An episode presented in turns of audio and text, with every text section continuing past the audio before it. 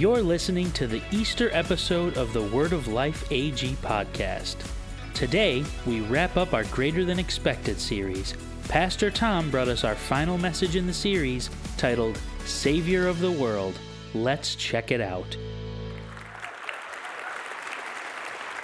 Well, good morning, Word of Life. Happy Easter. It is wonderful to be able to come and celebrate Resurrection Sunday together. I don't know about you, but that video that we just watched, it just stirs me. I find it so impactful uh, to hear from people that will wake up tomorrow morning and do any manner of things, all different walks of life, all different stages of life, different things that are going on that make up their daily agenda, I'm sure. And here they are telling us about how amazing Jesus is. When uh, I got a chance to see the video earlier this week, I messaged back to Luke and the team. I think that is possibly the best church video I've ever seen because it's just so honest, it's truthful, it's real. These are real people who have been impacted by the goodness of God. And so uh, I really appreciate that video. Amen. So, traditionally in the church calendar over Easter, we have Good Friday, of course, which is the day when uh, Jesus died, and we remember that as he went to the cross. And Good Friday, uh, and rightfully so, is uh, a very reflective day. It's, you know, it's quiet, it's something where we take consideration and we remember that the cross was an awful ordeal that Jesus went through. And then, uh, of course, we have Resurrection Sunday, and in between them, we have Saturday, which is traditionally known as Silent Saturday. Where if you were here yesterday for Easter Feaster, You'll know that it was not a silent Saturday, especially in the gym with the carnival games going on. But if you were here yesterday, you'll know it was a wonderful outreach event that we had. A number of people from the community came and hung out with us. It was really wonderful. I had a great time. My kids had the best time, and I was able to meet a number of people that I hadn't had a chance to meet before. Also, had a chance to see some of those folks here today. So, so glad uh, if you were able to come be a part of yesterday and then you're here today. It is great to be able to come hang out with you. But Easter Sunday, Resurrection Sunday, we remember and reflect on the message of Jesus. And of course, we talk about Jesus every single week here at the church. And as I was thinking about that this week and thinking about what I was going to come and share, and uh, hopefully something that's going to be encouraging and uplifting and maybe even challenging for you this morning, I was thinking about, you know, well, what is it that we should talk about? And it led me to a question. And the question that it led me to is one that I want to pose to you right at the outset, and then I want to unpack this a little bit, and hopefully it's helpful. The question is simply this Is the message of Jesus something we should care about? Is the message of Jesus something we should care about? Now, I'm a preacher and I'm a pastor at a church, so obviously you know what I would say. But as I mentioned, we just saw a video filled with a number of people that make up our church, and there's many, many more people that could have filmed similar stories. Those aren't people that are part of a church staff, and they're not necessarily preachers in the same way that those of us that are on church staff are. But there are people all over the world and people that make up our church that would say that they are dramatically different. God has gone involved, life change has happened because of the message of Jesus. There are countless people all over the globe who would point to the message of Jesus and consequently the faith that they have in Him to be the single most important aspect of their lives. But for us as individuals, should we care about the message of Easter? Should it affect us that 2,000 years ago some ladies went to tend to the dead body of a friend only to find an empty tomb? Is this something we should care about? I want to read something from John's Gospel, which is uh, John wrote down the, uh, an account of the life of Jesus, and he was an eyewitness to the life of Jesus. He's one of Jesus' closest friends. And we're going to look at a moment in the life of Jesus from John 4. And this is early in the ministry of Jesus, probably around three years before his crucifixion. But Jesus and the disciples, they're traveling through Samaria, and the disciples go to get some food while Jesus stays by himself near a well. While he's there, a local woman comes to draw water from the well that Jesus is waiting by. This lady has a complicated past. It appears that she has a bad reputation around town.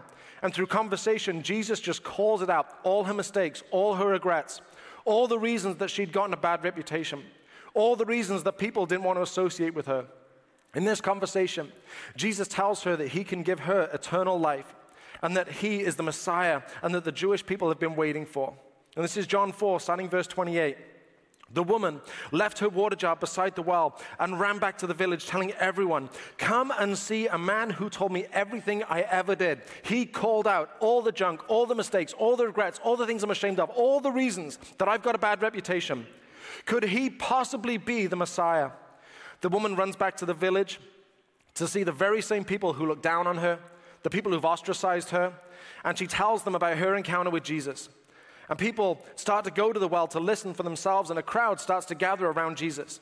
Verse 39 Many Samaritans from the village believed in Jesus because the woman had said, He told me everything I ever did. When they came out to see him, they begged him to stay in their village. So he stayed for two days, long enough for many more to hear his message and believe. Then they said to the woman, Now we believe, not just because of what you told us, but because we have heard him ourselves. Now we know he is indeed the Savior of the world. Now, this is a layered story. There's a lot of interesting things going on here. But what I want to point to today is that there are two things. After hearing the woman share her story, and then spending two days listening to Jesus themselves, they came to a conclusion that Jesus is the Savior of the world. They heard what she had to say. That got them interested. And then they go to Jesus, and for two days they listen to him teach and him to explain and him to talk and for him to reveal things to them. And they came to the conclusion Jesus is the Savior of the world. Not just a really nice guy, not just a good teacher, not just someone they can respect, not just somebody with some really helpful social ideas, not just a strong leader, but the Savior of the world. And there's a few times in the Bible where we see Jesus described this way. Here's another one, this time from a letter that John wrote. We have seen with our own eyes and now testify that the Father sent his Son to be the Savior of the world. We have seen with our own eyes. Well, who is the we that John is talking about? The safest and most logical assumption is that this is Jesus' earliest followers, the apostles, who walked with Jesus on earth. These are the people whose opinion should matter to us. John is telling us, with our eyes, based on our experience, that we saw him, we ate with him, we met with him, we walked with him, we talked with him, we listened to him teach, we saw the miracles, we spent years with him. The conclusion they came to is we testify that he is the savior of the world. The people who got the closest, realist view of Jesus came to the conclusion he is the savior of the world. And we see this at the very first Christmas. The night Jesus was born, the angels go to visit the shepherds and they say, the Savior, yes, the Messiah, the Lord, has been born today in Bethlehem. The Savior is born in Bethlehem. The word Savior, when used to describe Jesus, it doesn't appear to be a title for him, but rather a description of what he's doing. The word Savior, when used to talk about Jesus, is an explanation of his mission, what he's doing, how he's moving, and how he's maneuvering in the world, that he's rescuing and delivering, that he is the Savior of the world. And that phrase, Savior of the world, it leads to two conclusions, really, if you think about it. The two conclusions about the description, Savior of the world, is firstly that the world needs saving. The second is that the Savior is able to save the whole world. And that is who we are told Jesus is, that He is the Savior of the world. And it's worth considering those two conclusions. I want to start with the first one. The two conclusions about the description, Savior of the world. The first, the world needs saving. A quick look at the world around us confirms this. We see it daily in every area of life. Any study of human history will tell us that it is undeniable that there is something wrong in the world. I regularly talk with people who don't share my faith in Jesus, and we'll start talking, and I'll find common ground oftentimes by saying, Yeah, but there's a problem in the world. Things are messed up. And very rarely, I'm struggling to think of a single time where someone has pushed back and said, No, there's no problem. Things are fine. Everything is going as it should. It's very easy. It's self evident. It's plain to see that there is something wrong. It's self evident. People treat each other in terrible ways. People respond with anger to unfairness of life. We're driven by greed and insecurity. We try to heal hurts and trauma with things that compound problems. We keep going back to devastating habits, even though it's causing disappointment. We look down on others to feel better about ourselves. Addictions keep ruining people's lives. We're trapped by shame and regret. Selfishness and self centeredness dominates our relationships. We all live in the consequences of the mess and devastation others have made, as well as the messes we've made ourselves and the problems that we've caused. But if you don't care about the problem, you won't care about the solution.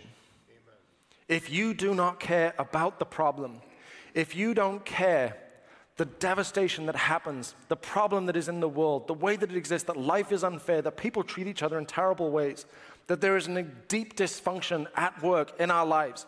if we don't care about that, then the message of Jesus will never ever make sense. If we don't care about the problem, why would we care at all about the solution? The Bible describes the problem as sin, and we hate that word. It makes us uncomfortable. Unfortunately, people with bad motives have manipulated that word in the past to gain control over people and do all kinds of terrible things. But the word sin is a real word that we need to become, recognize and we need to acknowledge this is the problem at work in our lives. It's loaded with guilt and shame, but it does point to the problem that we have. The message of Jesus does not make sense if we don't acknowledge the problem of sin. And once we acknowledge that problem, and then we hear the news of the Savior of the world, then we care about the message of Jesus. Amen. It's time to stop believing that God is trying to trip us up because of our sin, but rather never forget that He's a loving Father who wants to rescue us from the biggest problem that we have a Father who would send Jesus to the cross so the awful impact of sin can be eradicated in our lives and we can embrace new life in Him. And all of this is motivated by the pure love of the Father who wants to welcome us home.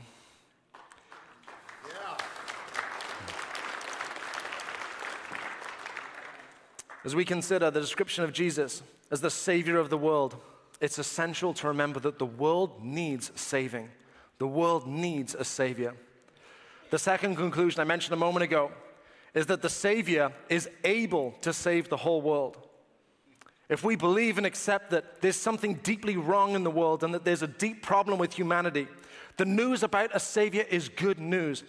The message of Jesus is not that He's only a Savior of a few, but of the many. All the way back in Isaiah, written 700 years before Jesus. Let all the world look to me for salvation, for I am God, there is no other. Another verse from the letter from John he himself is the sacrifice that atones for our sins. And not only our sins, but the sins of all the world. And this sounds great, but it's not only theory. The last thing that Jesus did as he walked on the earth was he sent his followers into all the world to spread the good news, and it worked. The book of Colossians was written a few years after Jesus. This is Colossians 1 6. The same good news, the same message of Jesus, the message of a Savior that came to you is going out all over the world. It is bearing fruit everywhere by changing lives, just as it changed your lives from the day you first heard and understood the truth about God's wonderful grace. It was true 2,000 years ago when the letter to the Colossians was written, and it's true today that the message of Jesus is going out all over the world, that it's changing lives. We're getting ready, as we've already talked about today, that we're going to be supporting Convoy of Hope through One Day to Feed the World. There are millions of people that are hearing the good news of Jesus because of the amazing work this organization does. We've heard great stories from people in our church today. There are churches all over the world celebrating Easter services this morning, celebrating the resurrection of Jesus. The message of Jesus is a message for all people everywhere. Neither race, nor ethnicity, nor background, nor social status, nor financial standing changes this. This is a message of a Savior for everyone, everywhere, ever. Amen. The message of Jesus is for each and every one of us. The message that the devastating power of sin can be broken in people's lives is for everyone. The whole world needs a Savior and has a Savior. The question that I've been tangled with all week is the message of Jesus something we should care about? If we believe this, it's the most important thing in the world. It means that the death and resurrection of Jesus is the single most important moment in all of human history the Savior, Jesus, and his sacrifice on the cross is completely life changing when you believe that it is. If you believe that the cross is the only way and Jesus is the only one, the cross is the only way and Jesus is the only one. The disciples got together with Jesus, their master, and they shared the Last Supper. After they'd finished eating, Judas sneaks out to arrange the arrest of Jesus. At that point, Jesus and three of the disciples go out to spend some time praying. And the disciples, these guys are awesome. Jesus asks them to keep watch and pray, and they keep falling asleep. These guys are real role models. Anyway, I want to read this from Matthew 26. Then Jesus went with them to the olive grove called Gethsemane. And he said, Sit here while I go over there to pray. He took Peter and Zebedee's two sons, James and John, and he became anguished and distressed. He told them, My soul is crushed with grief to the point of death. Stay here and keep watch with me. He went on a little farther and bowed with his face to the ground, praying, My Father, if it is possible, let this cup of suffering be taken away from me. Yet I want your will to be done, not mine. Then he returned to the disciples and found them asleep. He said to Peter, Couldn't you watch with me even one hour? Keep watch and pray so that you will not give in to temptation. For the spirit is willing, but the body is weak. Then Jesus left them a second time and prayed, My Father, if this cup cannot be taken away unless I drink it, your will be done. When he returned to them again, he found them sleeping, for they couldn't keep their eyes open. So he went to pray a third time, saying the same things again. Then he came to the disciples and said, Go ahead and sleep, have your rest. But look, the time has come. The Son of Man is betrayed into the hands of sinners. Up, let's be going. Look, my betrayer is here. At this point in the story, Judas comes, greets Jesus with a kiss as a sign that he's the one the soldiers need to arrest. But look how Jesus is described in the passage that we read in the moments before he's arrested. It says that he became anguished and distressed. He told them, the disciples, My soul is crushed with grief to the point of death. My Father, if it's possible, let this cup of suffering be taken away from me. Luke's gospel records that Jesus was sweating blood at this time. But Jesus says, Yet I want your will be done, not mine. My Father, if this cup cannot be taken away unless I drink it, your will be done. If there's any other way to save the world, please, can we do that? But this is the only way. This is how the debt gets fully repaid and never needs to be paid again. The punishment is taken by the perfectly innocent on the cross. The sins of the world placed upon him, the only one worthy and only one strong enough to bear it. Jesus became the ultimate sacrifice. By taking on the sins of the world, he became the savior of the world. Humanity's sin has forced a distance between God and humanity that we all experience. And this is true for all of us. Humanity couldn't fix ourselves, so God became humanity and sent his son, the only son, who would go on to pay the price on the cross. The debt that humanity owes so that we can have a restored relationship with God. The cross is the only way, and Jesus is the only one.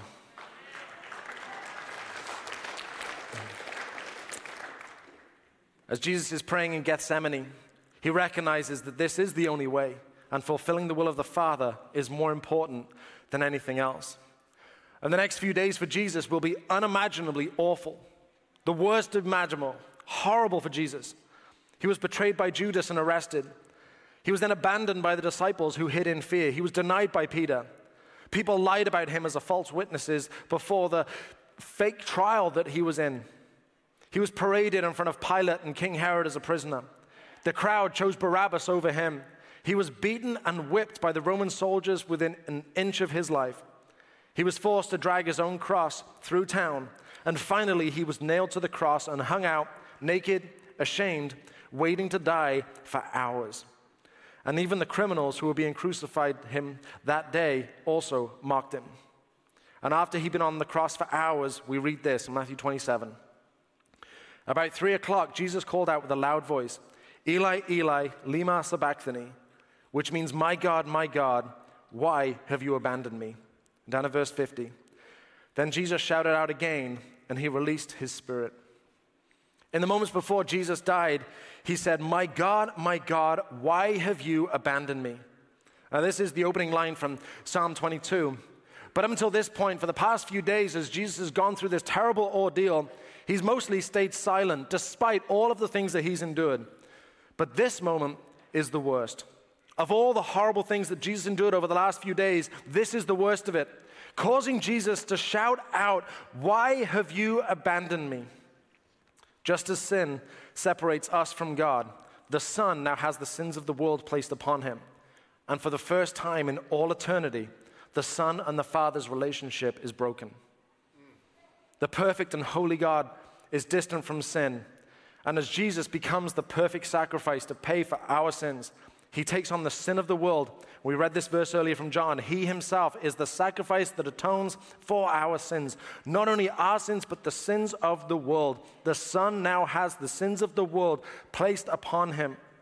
And for the first time, he experiences what you and I have experienced separation from the Father. That separation from the Father is worse than being betrayed by one of his best friends.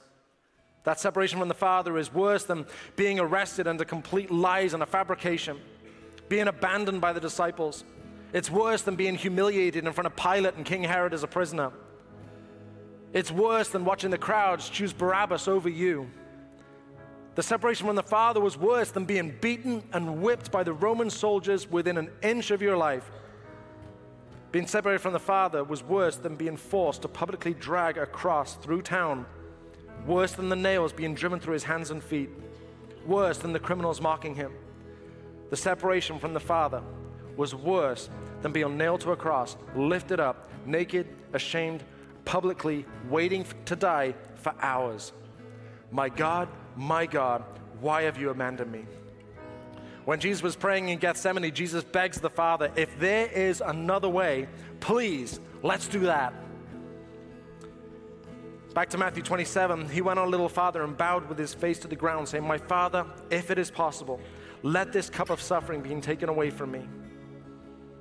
It wasn't the betrayals, it wasn't the beatings, but it was the separation from the Father that Jesus was dreading. Jesus experienced our biggest problem. Jesus experienced the effect of sin, the separation from the incredible love of the Father. But it goes on, yet I want your will to be done, not mine. What matters most of all to Jesus is that the will of the Father is accomplished. And what's the will of the Father? That the broken relationship that exists between humanity and our Creator is reconciled and restored that we could enjoy being saved and rescued that the power of sin is defeated in our lives that that separation is mended 1 peter 2.24 he personally carried our sins in his body on the cross so that we can be dead to sin and live for what is right. By his wounds you are healed. Is the message of jesus something we should care about? I don't think there's anything we could possibly care about more. Things that seem so essential and vital and worthy of our time, effort, energy, and concern, it all gains a new perspective. The physical agony, the beatings that Jesus went through, the crucifixion itself, it's horrific to think about. And infinitely worse from Jesus was experiencing separation from the Father. And yet he did it for us. He did it for you, he did it for me. He did it for people all over the world. That's what we've read today. This is another verse from Isaiah. Again, this was written 700 years before Jesus walked the earth. Yet it was our weakness that he carried, it was our sorrow that weighed him down. And we thought his troubles were a punishment from God, a punishment for his own sins. But he was pierced for our rebellion, crushed for our sins. He was beaten so we could be whole. He was whipped so we could be healed. All of us, like sheep, have strayed away. We have left God's paths to follow our own. Yet the Lord laid on him the sins of us all. This was all for us. We are the beneficiaries. You and I were his motivation. It was our guilt that needed him to go to the cross, and it was his love for us that caused him to go and endure the cross.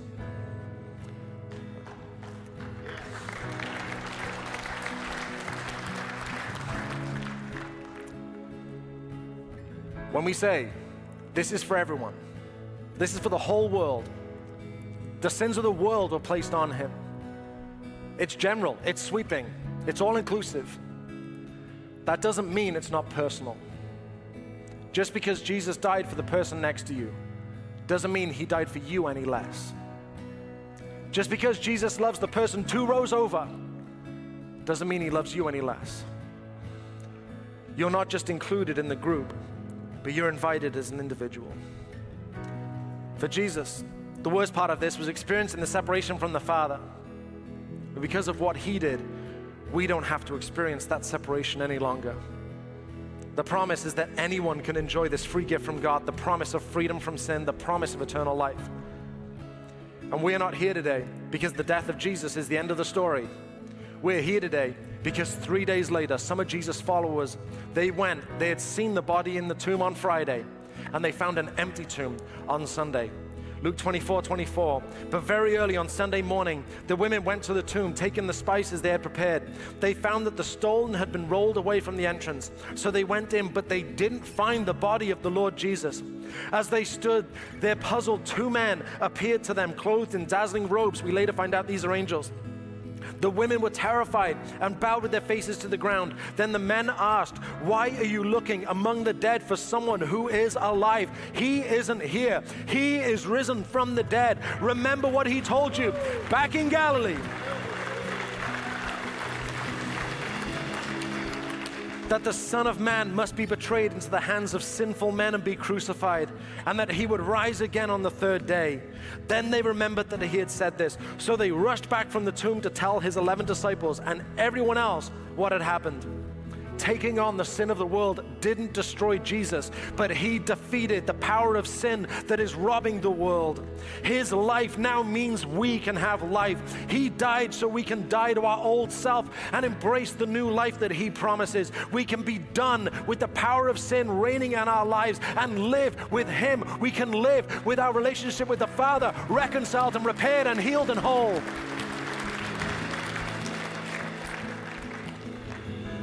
Megan and I, uh, we decided that we were going to lead um, a book club as a small group this semester in the church. We have small groups happening uh, all over the place, all different kinds of groups. We decided we'd do a book club, and we picked a book. It's a well known, uh, it would be called the Christian Classic.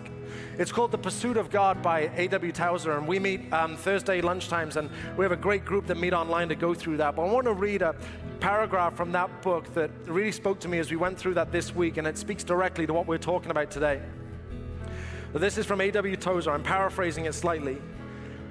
Let no one imagine that they will lose any human dignity by voluntarily committing their all to God. This does not degrade them as a person. Rather, they find their rightful place of honor as one made in the image of their Creator. They are no longer lost in sin or in disgrace by trying to usurp the place of God. Their honor will be proved by restoring again that stolen throne. In exalting God over all, they find their own highest honor upheld. Anyone who might feel reluctant to surrender their will to the will of God should remember Jesus' words Everyone who sins is a slave of sin. We must, out of necessity, be a servant to someone, either God or to sin. The sinner prides themselves on their independence completely overlooking the fact that they are the weak slave of the sins that rule over them. The person who surrenders to Christ exchanges a cruel slave driver for a kind and gentle master whose yoke is easy and whose burden is light. I read that last one again. The person who surrenders to Christ exchanges a cruel slave driver for a kind and gentle master whose yoke is easy and whose burden is light. Now, if we don't see the slavery of sin, the problem of sin, as a problem, if we don't see its destructive force as the biggest problem we have, then the idea, the concept, the thought of any master seems restrictive. It seems like a negative to have a master. If you settle that you're going to serve somebody and you believe that sin doesn't lead to peace, but rather sin is a cruel slave driver, than the kind master who loves us, who died for us, and promises new life and joy is a life changing news. Romans 6, starting verse 5. Since we have been united with him in his death, we will also be raised to life as he was. We know that our old sinful selves were crucified with Christ so that sin might lose its power in our lives we are no longer slaves to sin. For when we died with Christ, we were set free from the power of sin. And since we died with Christ, we know we also live with him. We are sure of this because Christ was raised from the dead and he will never die again. Death no longer has any power over him. When he died, he died once to break the power of sin. But now that he lives, he lives for the glory of God. so you also should consider yourselves to be dead to the power of sin and alive to God through Christ Jesus. Our old sinful selves were crucified with Christ. Sin has lost its power in our lives. We are no longer slaves to sin. We are set free from the power of sin because we died with Christ. We know we also will live with Him. He died once to break the power of sin. Consider yourselves to be dead to the power of sin and alive to God. That's what we just read. Is the message of Jesus something we should care about? if we believe that Jesus is the Savior of the world, absolutely. The two conclusions about the Savior of the world is that firstly, the world needs saving, and secondly, that the Savior is able to save the whole world. But if you don't care about the problem, you won't care about the solution. The whole world needs a Savior, and the world has a Savior. The cross is the only way, and Jesus is the only one. No matter how bad the beatings were, or what it was like to be on the cross, the worst moment for Jesus was when the sins of the world were placed upon him and he experienced separation from the Father for the first time. And he did it for you. You're not included just because you're a part of the group, but you're invited as an individual. Invited to heal and restore your relationship with your Heavenly Father. Invited to overcome the greatest problem we have. An invitation to come and find peace, rest, and freedom as you restore and repair your relationship with the Creator.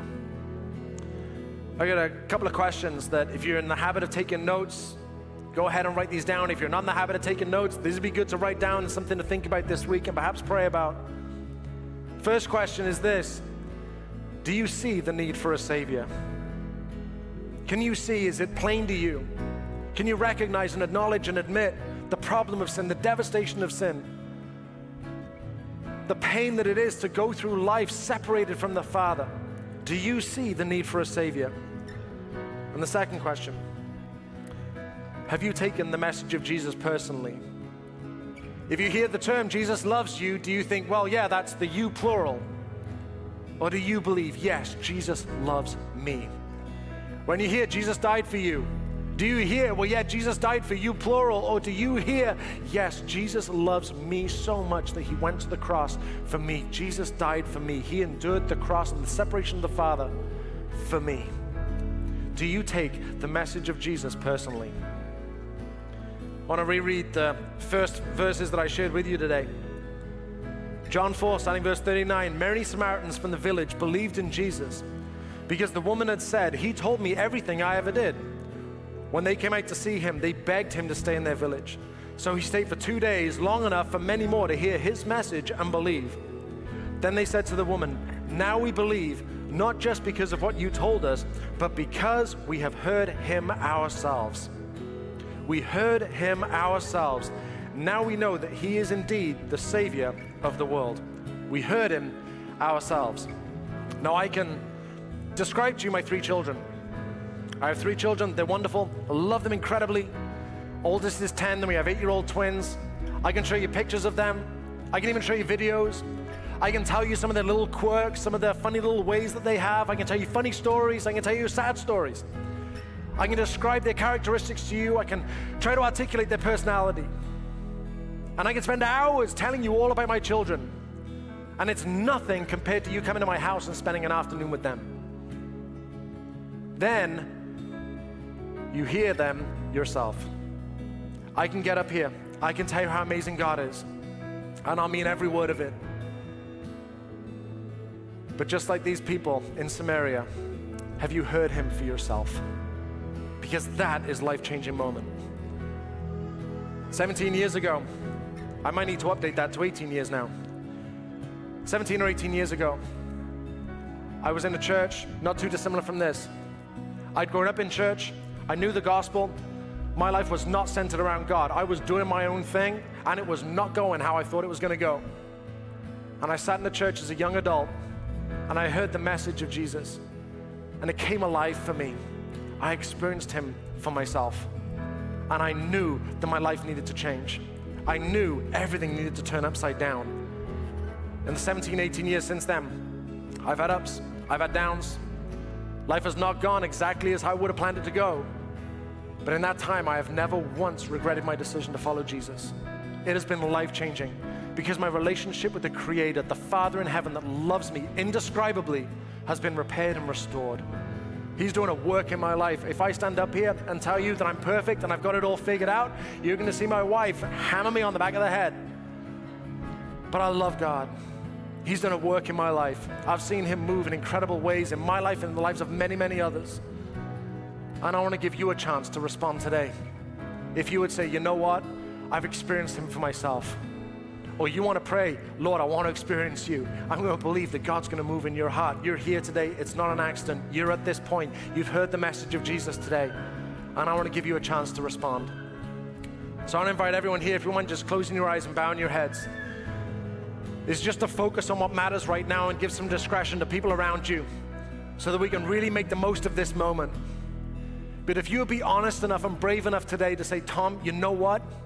I'm not living for God. I have not responded to the message of Jesus. I've lived my life as if that was for someone else but I'm here today. I've heard what's been said, and I know that I need to center my life on Jesus. I need to center my life on God. I need to repair my broken relationship with my Creator, the Heavenly Father that loves me so much that He would send His Son. You know that you know that today is the day where you need to turn it all around. And if that's you, I would love to pray for you. I give you my word. We're not going to do anything to embarrass anybody. We're going to do anything that you're going to regret on the drive home. But when we pray in a moment, I would love to know who we're praying for. So if this is you today, can you just have the courage just to put your hand up for a moment? And I'll include you when we pray in a moment. Amen. Thank you. Anybody else here? Wonderful. Amen. Thank you. Anyone else? Awesome. Thank you so much. Anyone else? I'm so happy for you. Anyone else? Amazing. Thank you. Yes. Anyone else? When we pray, I want to include you. If this is it, if this is your moment, if this is the day where you respond to the message of Jesus, I want to pray for you today. Anybody else here? Amen. Thank you. I'm glad we waited for you. Amen. Anybody else? Amen. Thank you. I'm going to wait just one more moment because I don't want this to pass you by. If this is the moment where you turn your life around, you center yourself on God, you start to live with God in the picture, things start to change. If that's you today, just put your hand in the air and we'll pray. Yes, I'm so glad we waited for you. Thank you. Thank you. Amen. Word of Life on this Easter Resurrection Sunday, can we please celebrate people making the best decision they will ever make? Amen. Oh. Amen. For those of you that put your hand up, I'm so happy for you. This is the best decision you could ever make. We're going to pray a prayer together. We do this at the end of every service. The words are on the screen. I want to encourage every single person here to pray this. Pray this with us. And as you, you prayed this for the first time, I want you to pray this believing that God answers a prayer like this in a life changing way. So come on, everybody, let's pray together. Lord Jesus, I believe you died for me. I want to follow you. I invite you to be Lord of my life. Help me follow you every day. I want to leave my old life of sin behind and heal my broken relationship with God. In Jesus' name, amen, amen. Come on, everybody, one more time.